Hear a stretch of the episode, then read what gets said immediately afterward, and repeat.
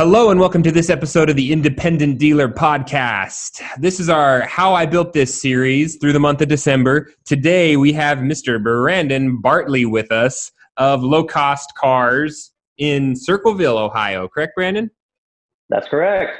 Luke, what do we cover in this this podcast? It, it I tell good. you, Brandon's story is from from riding horses or riding behind a horse. I, I still hadn't figured that exactly out. I don't to, race either under it, maybe I don't know. maybe I don't know. Anyway, to to having two locations in in Ohio to sell about ninety to hundred cars a month. But he said something along the way in this this that's really just a, a nugget for everybody just to to remember. He said you can't assume everything is going to keep moving forward.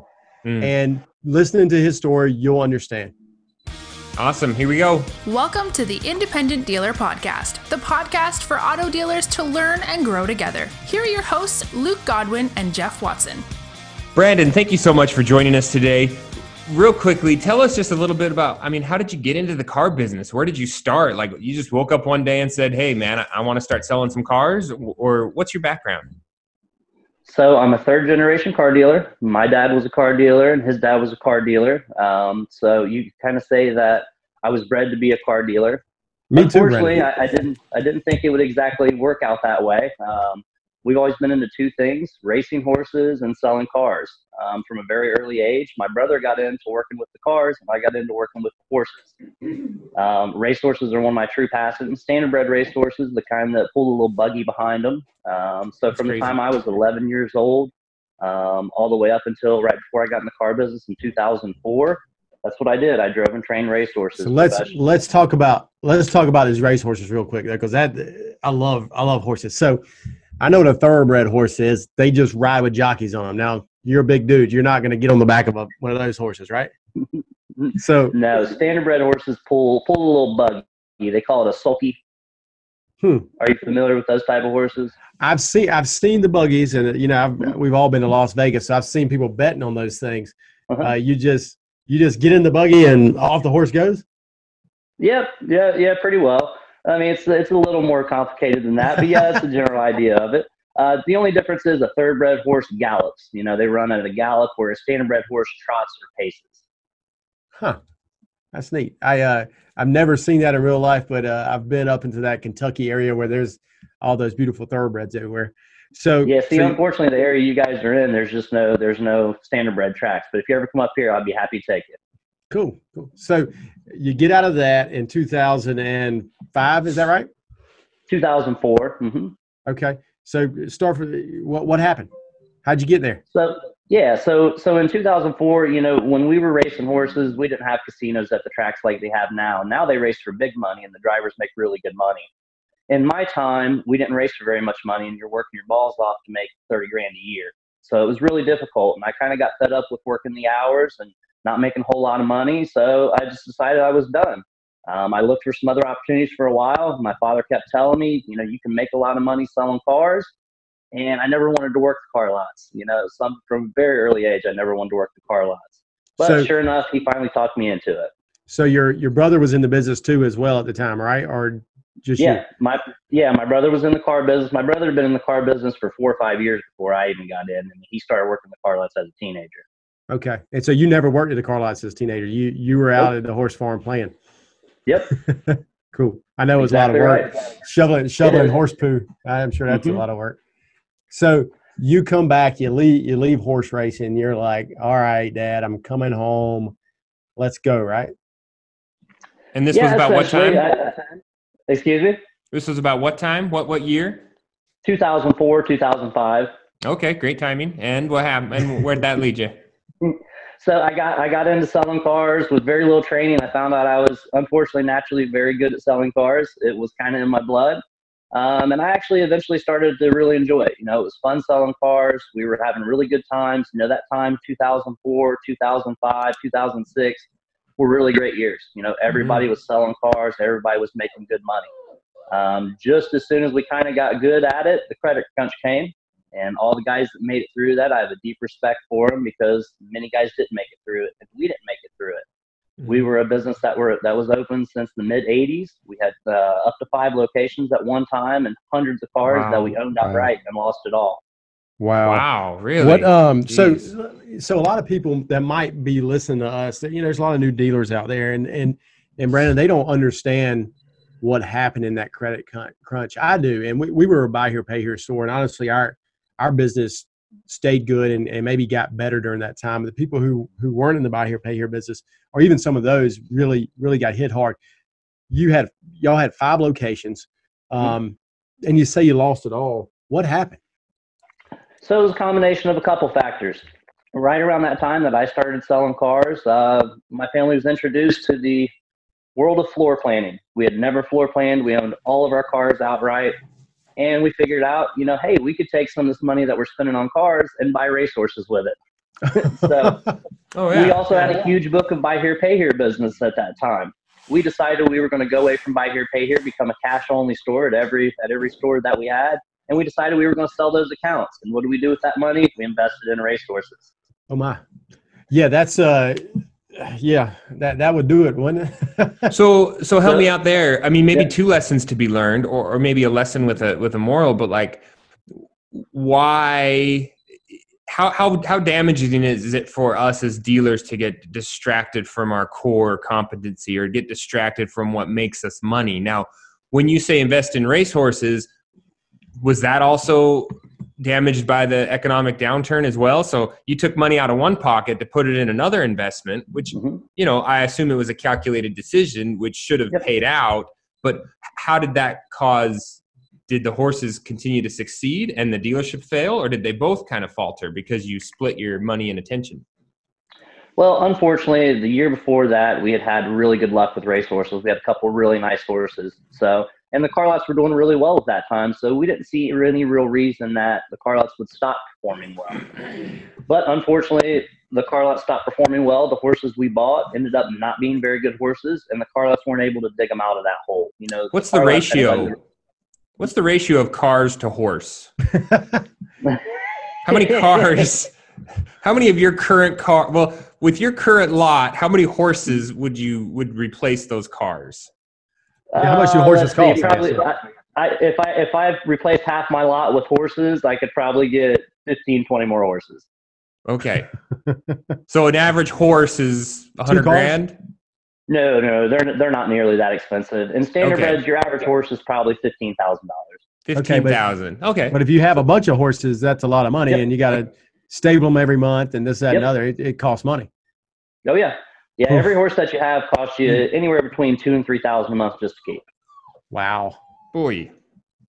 Hmm. So you had a you had a handful of dealerships. You split your attention to chase to to fund some horses. Both of them kind of faltered.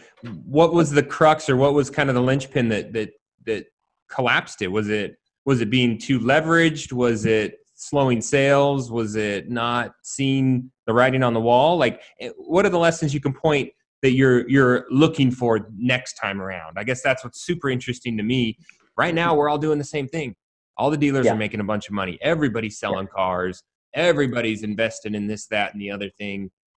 But you know, what's the lesson me, from that? the, the biggest lesson that I took from this, and it's a lesson that I'm happy to have been able to be there and learn from, was you can't just assume that everything is going to keep moving forward. You, mm-hmm. you can't. You have to have some kind of contention plans in place in case things go backwards. Do you have some money sitting around that, that you can live on if these car lots stop selling cars? Do you have another business or another vehicle of investment that you can make some money on if we stop selling cars?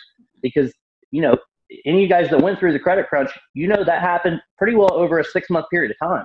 We went from selling cars to not selling cars in six months you know, and it was extremely difficult. Oh yeah, no, I, I have tons of friends that uh, were selling 80, 90 cars a month. The next thing you know, I mean, overnight, Jeff, they yeah. they went to selling 10 cars a month. And yep. you know, the first month you go, well, eh, it'll be all right. And you keep that staff. Next month, oh, it's yep. going to bounce back. It doesn't. You keep that staff. The next thing you know, everybody's out of business, right? Exactly. And that's exactly how it was. I mean, guys were just closing their doors left and right and we had sold away our buy here, pay here notes, so we didn't have that income coming in as well. So we kind of probably a good time to get out. rid of them, though, right? It, it was. you it probably was cashed out at the right time. But like Luke said, a lot of the buy here, pay here dealers made it through that time because they still had accounts on the books. Mm. And nobody do, could get financed. Yeah.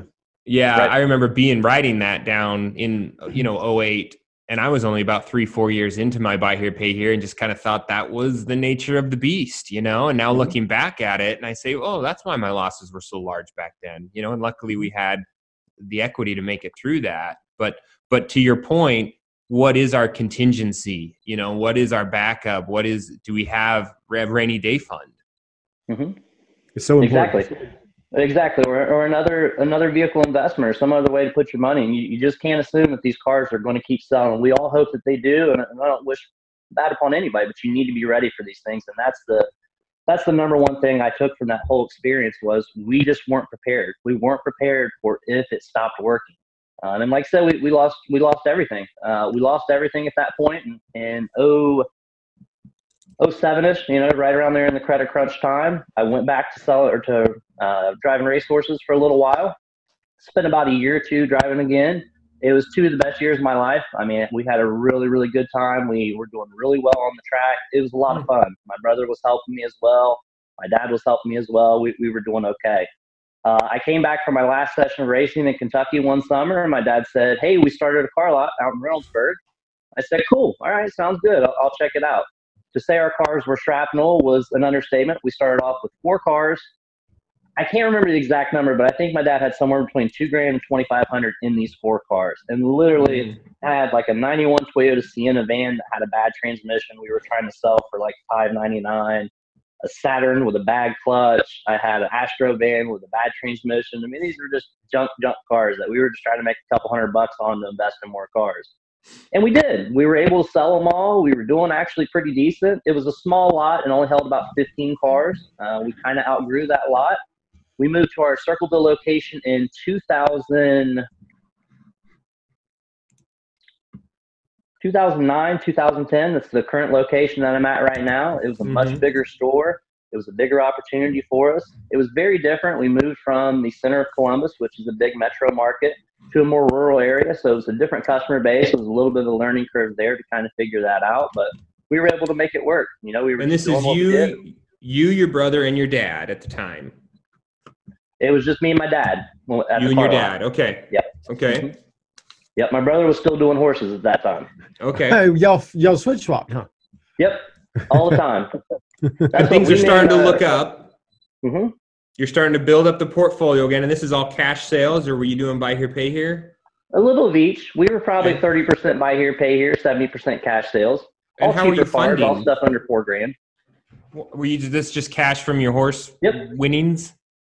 Well, we didn't have a whole lot of horse winnings at that time. We had some horses we were playing around with, but one was supporting the other every time. Either the horses okay. were doing good and they were supporting the car lot, or the car lot was doing good and it was supporting the horses. But it was very small time on both ends.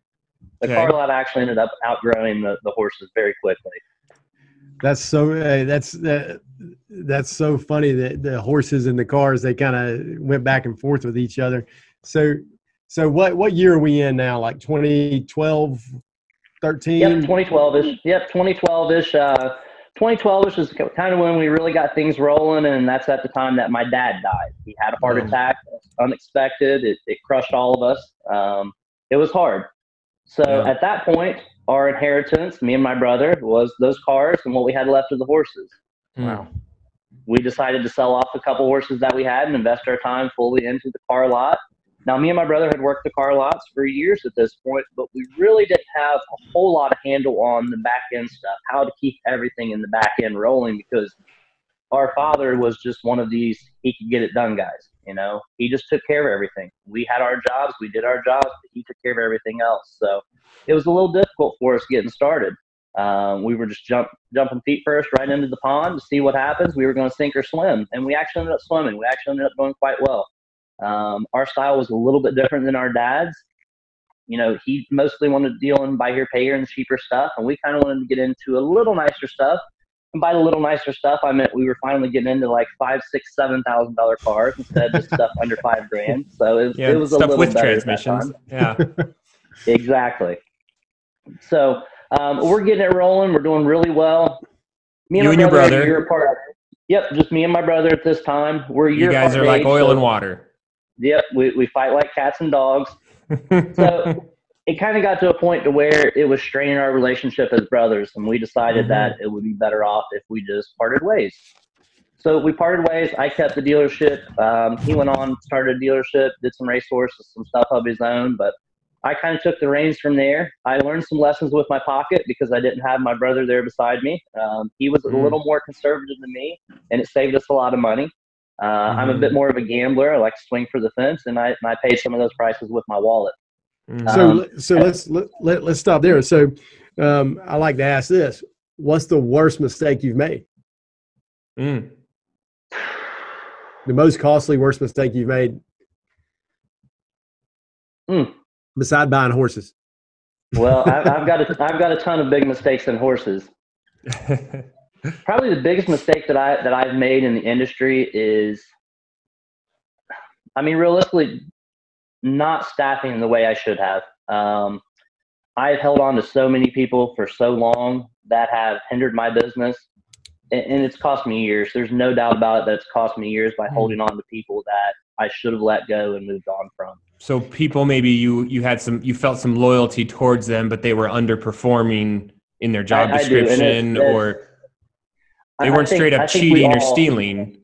No, no, not cheating or stealing. Just people that don't perform, people that have got lax in their jobs, have got complacent. You know, people that I should have just moved on from.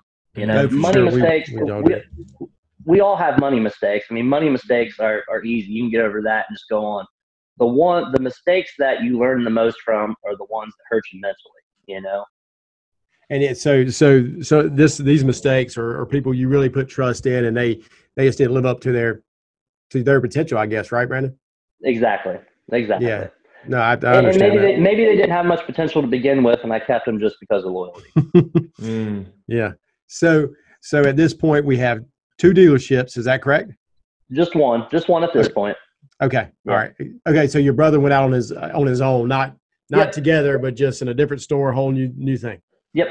Okay. Yep. Yep. He went off to do do his own thing. Um, I probably did it for. I think we opened our first second. The first time we opened a second store, we opened in 2016. In 2016, we we branched out and opened a second store it was in the heart of Columbus, you know, right in downtown Columbus, right outside of downtown at, at least. And that was going to be kind of like an outlet lot for me. It's a smaller location, held about 35 cars, and we were just going to sell stuff that was under 6,000. We opened up that store, and my brother at that time had uh, decided he was done with his own store and he was done with the horses that he had. So he actually came back on board as a, as a salesperson. Wow. And he's really good. I mean, he's, he's hands down one of the best I've ever been around. I mean, he has wow. all the talents that I do plus some. You know, he's very good at what he does. Uh, that store did great. It was a really nice store. We ended up outgrowing that store and moving to a bigger second store in 2018. And that's the second location that I currently have on the other side of Columbus. Um, both my stores hold about 80, 85 cars each. And how many do y'all sell a month? You said about 45, is that right? Yeah, we generally do 40, 45 at each store, somewhere in that range. wow. How do you um how do you stock these lots, Brandon? Do you you buy the inventory? I buy all the cars myself, unfortunately. Wow. It's very difficult. Where are you finding them? so the good thing here about Columbus is we have I have six auctions that are within a two hour drive of me.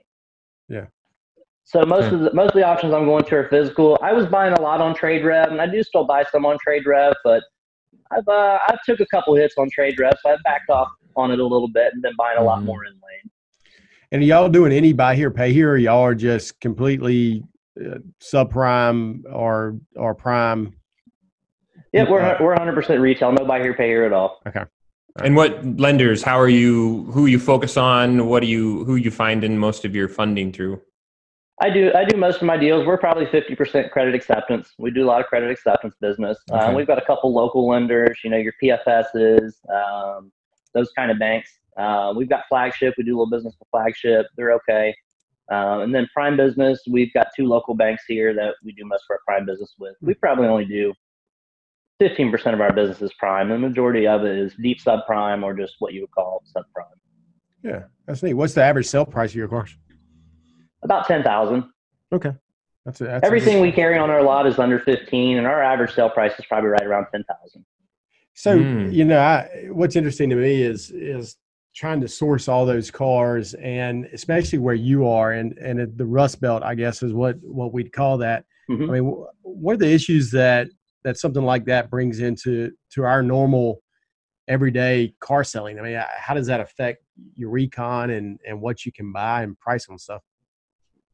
Well, especially when you're dealing in trucks, they all need body work. It's just the way it is. They've all got rotted cab corners that most of them have rotted uh, rotted down along the skirts, underneath the doors, and stuff like that. And when you're selling a ten to fifteen thousand dollar truck, most of the time that's a truck that's going to have some rust, unless it's a much older truck that just happens to be really clean. And you know, anytime you're in the rust belt, you're going to go through things like brake lines a little bit more than than normal. But the biggest part's going to be body work. You know, to sell trucks, any of you that deal in trucks know generally a truck has to be pretty clean to sell it you can sell a car that's beat up to a subprime customer, or you can sell an SUV that might be a little beat up to a subprime customer, but trucks generally need to be clean. Bodywork's the number one thing. You, you just have to do it unless you want to buy much more expensive vehicles. Do you source? I mean, do you uh, recon in house? Do you have your own shop, or how do you how do you take care of this this uh, bodywork?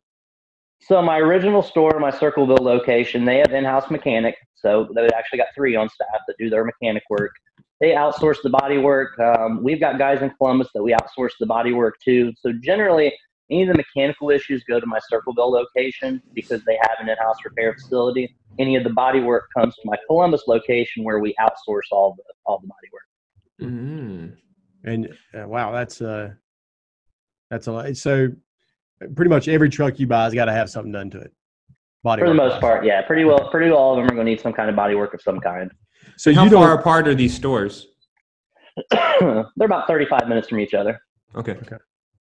And what's the staffing structure at each? Do you have, uh, you know, a handful? How many? You're doing about 40 to four, to 50 at each store. Yep. What's the salesman? You know, mechanic type. What's your staffing structure look like?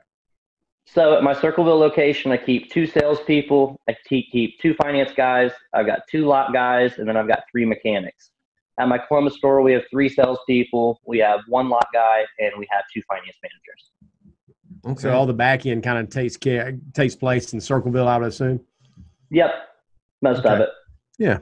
What um do you own the property on both your dealerships? We do not. We do not own either property. We rent and, both uh, of our properties. Is that just a decision not to do so, or do you find that you're in such a great lease that you don't you don't see a need to do it? Yeah, so my Columbus store, the gentleman who owns the Columbus store would want such an egregious amount of money for that location. I'll never be able to buy it. It's just mm-hmm. unless he dies and his children decide they just want to get rid of the property, I would never be able to buy it. He would want such a crazy yeah. amount of money. Um, the location in Circleville, I have a really nice lease. Um, I don't pay I pay next to nothing for that place, so I've never really uh, had to buy it. Now, unfortunately, I think I'm in a position now where I have to buy it because the gentleman who owned it passed away and his estates right. wanted to be sold. So uh, we're going to be in the process of buying that here soon. Mm. What um so you're just right outside of Columbus there in Circleville is that close to Kentucky or No, it's uh it's probably an hour and a half from Kentucky. Okay. Yeah, it's but, probably probably about 45 minutes from Cincinnati. Okay. Uh, yeah, I've been up that way before. It's beautiful, beautiful land up there. What? Yeah, um, it's, it's just just south of Columbus. What do you um? How do you pay for your cars? Do you floor plan? Do you do you pay for them all out of pocket now? Because I, I, know you mentioned earlier floor plan mm-hmm. got y'all before. What what do you do now? Yep. So the majority of our cars we own, we pay cash for them. Um, we just recently started with a floor plan company. I was actually talking to Dan Real about this, and I was mind blown at how expensive these things are because we've never had one up to this point. How expensive it is to have one, but we're trying to start stocking a little bit nicer cars, and, and it does become hard to just pay cash for all those cars. Otherwise, you know, one of the things I talk to people a lot is I never have any money in the bank, yeah. never, unless yeah, we sell cars, and then I use that to go buy more cars. You know, that's that's the hard part about it. That is the cool thing that I've learned very early on here about having a floor plan. It's nice to have a little bit of that cash flow, but the majority of it I, I do own. Um, and one thing about the way that we came up in the business is we took very small salaries and reinvested all of our money. Just reinvested everything because if you can, the more cars that you can own for cash, the stronger you are going to be as a dealer. For sure. yeah, sure. that's huge. I think if you're talking about taking an extra you know three or four or five thousand dollars in a salary every month that's it buys you an extra you know one to two cars every single month that you could have out front you know? So absolutely and that and that's and that's my factor that in. that's my gangster getaway bag those cars. You know if it all goes downhill i've got 800000 to a million dollars worth of cars that i can liquidate and move on to whatever i want to do at that point. Yeah and i remember those days at uh at uh the auction back in 09 10 when people tried to liquidate them and they couldn't and uh right. and I, I remember how that was but it's you got to own you got to own your cars so it sounds like you don't really have a, a shop for consumers, no customer pay work. Uh, no. Do you see? Do you are you happy with that, or do you see yourself having a repair facility at some point? Well, one thing that I try my best to do is I try to keep things simple. Um, I would love to have a repair shop. One, I don't have the staff to run an outside repair shop. And the biggest part about it to me is if I can't do it properly and I can't at least have enough time to spend to put my hand on it once in a while, to actually sit in there once in a while, I don't want to do it because then I don't know where my mm. money's going. So yeah. it, it's a goal. It's absolutely a goal for me to have one day. At this point, we have a hard enough time just getting our own cars done. You know, I don't know how I could possibly get anybody else's work done when we can't even get our own done. Maybe I need to take your advice because it's hard for me to get my cars done too. and I keep piling customer pay on top of it. So yeah, I, I know I know the feeling there. Um, that would be um, my question for you, Brandon. Is you're buying? I mean, you're personally buying what eighty to one hundred cars a month. About hundred cars a month. What is your structure in the dealerships when? I mean, you're you're you can't be there at all. I mean, I don't see how you'd ever set foot in the dealership when you're trying to get that many vehicles what's the structure to make sure everything still runs smooth? Do you have high paid managers? Do you have someone else that's kind of got their hands in the day to day, or, or how, are you just working 24 hours? So I'm, I buy I buy in lane three days a week. So I'm in lane buying cars three days a week. Otherwise, when I'm at the lot, I may buy a couple cars online or something that nature. But I'm really blessed with my top end managers. So in, in my store, my finance manager a sales manager is your manager. That's your manager just all the way around. At my mm-hmm. Circleville location, my wife runs that store and she does a fantastic job. So they always have two finance managers in their store. At my store, my brother works with me and he's my sales and finance manager there and he can handle it all. I mean, I don't Okay, okay, wait, wait, wait, Brandon, I got to stop you. I absolutely got to stop you there. You have yeah. two stores mm-hmm. and you have structured it so that you are working with your brother, the yep. cats and dogs, and you've put your wife 35 minutes away. yes, exactly. okay, okay. oh, that's funny. That's you know, funny. me and me and my brother, once we quit being business partners, we work fantastic together. We very rarely have any problems now that we're not partners. Well, I guess if you're uh-huh. making the decisions, then he, he you can't really fuss about a decision you make, right? Exactly. But generally, it doesn't even have to come to that because he's he's good enough that he can run the store on his own, and so is my wife. They can both run the stores completely on their own with no supervision needed. There, and he has no issue people, not know how we like to run it. Not having any equity in the dealership at this point. No, he's hmm. paid very well, and he's happy to be paid well. You know, he, he, he probably sleeps better at it. night. Yeah. in all honesty, that's exactly what I was getting ready to say. You know, you still make good hair. money, but you don't have any of the stress of the responsibilities of being the guy. Yeah, I, I understand that. So we talked about the, the worst mistake you made uh, from staffing concerns. What's the best decision you've made along the way here? The best decision that I ever made was to get into retail financing. I mean, it was far and away the best decision I ever made. Credit acceptance pitched us three or four times, and we said, no, no, no, we're good. We like going buy here, pay here.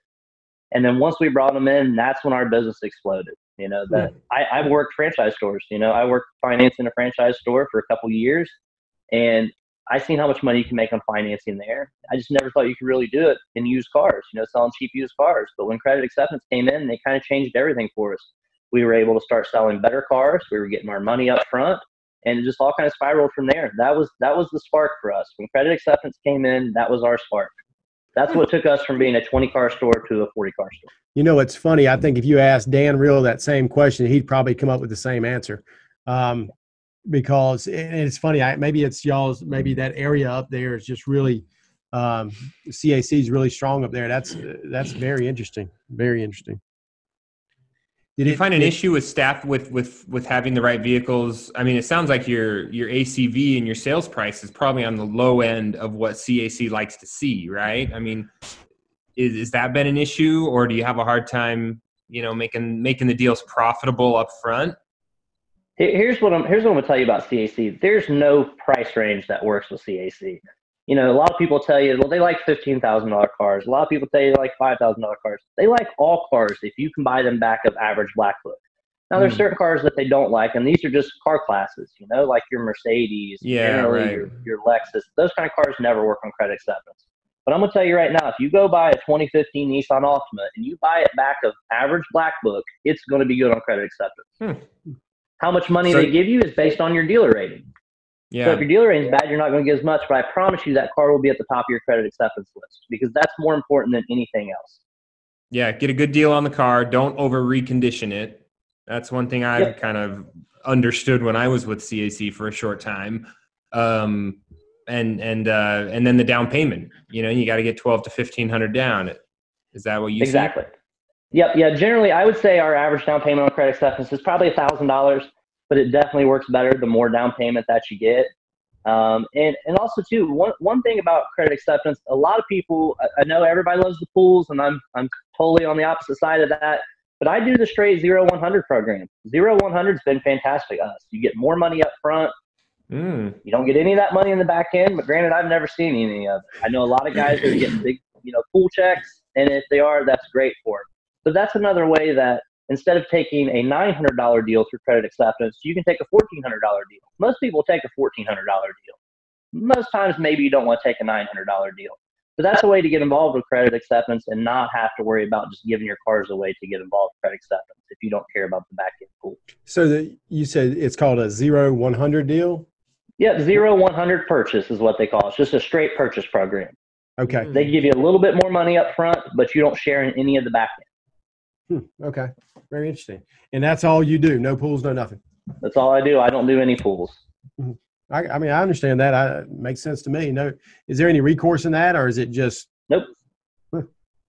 Zero recourse. It's just like their 80-20 program. The only difference is instead of you know sharing in some of the back end pools, you're getting a little bit more money up front. When I when I did the numbers, I did it for the first year. I did the numbers on it, and I was averaging a little over five hundred dollars a copy extra doing the purchase program as opposed to doing the pool program. Yeah, when you have the volume you have, that makes sense. What um, do you have a reinsurance company? I do not, but we just set one up. Very good. I guess with Buckeye being from up there, right? Yep. Okay. What um what warranties are you doing right now? Are you selling warranties? Are you giving warranties? What what you got going on?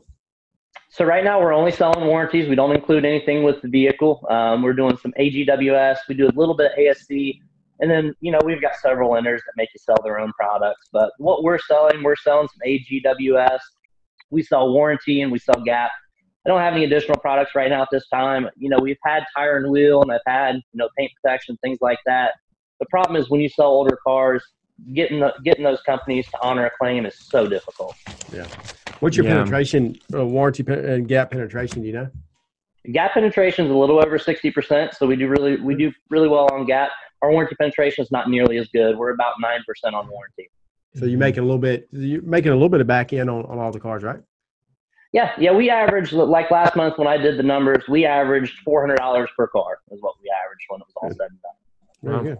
That's not too bad at all. What else so, you got, so, Jeff? Brandon, I was just going to say to, to to kind of wrap this up.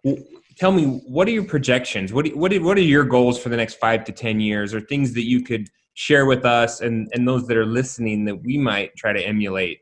You know, where do you see yourself going? Where do you what do you hope to achieve over the next couple of years? you know, if you if you'd asked me two years ago, my goal would have been to have a couple more dealerships, you know, to have a repair facility, things like that. Right now, I would like to just hone in on the two stores that I have and have them lean, mean, and efficient. And mm. that's what I'm working on right now. I'm trying to add some additional staff. I'm trying to set it up to where, where we can get to a point to where me and my wife can step away a little more. You know, right mm. now we both work over 60 hours a week easy. Yeah. Uh, if you got honest answers from any of the dealers uh, that we know, I guarantee you we're in the top one percent of the hours that, that we work because we're always working. So mm-hmm. I, I, would like to I would like to have the dealerships where they can run themselves. You know, that's my goal. Is the dealerships can run themselves, and I can step away and play with horses or do whatever it is that we decide that we want to do. That that's my goal. Yeah, that's so awesome true. Goal. I think it's a great reminder for a lot of. Uh, you know dealers. We we do we get in the mindset of being wrapped up and we're putting in 50 60 you know hours and you, you do got to remember you still got to live your life you know and you got to enjoy enjoy it while you're still mobile you know? Well you know you, you sit back and you look at it. My, my daughter's 11 she's never played a sport or anything like that because we never had any time to take her you know? It, it, it, we got to work. We work till seven o'clock and we come home and we go out to eat and then we come home and go to sleep because we got to go to work the next day, you know, and, it sucks. It really does to sit back and look at that. And that's one thing, if I could go back five years ago and see how important it is to actually take some time away for yourself, I, I certainly would. Yeah, I, I agree. It's, it, it'll, this business will kill you, which you, you do know. Uh, Brandon, what is, let, let's attribute this thing. Is it, is it luck or is it hard work? How'd you get here?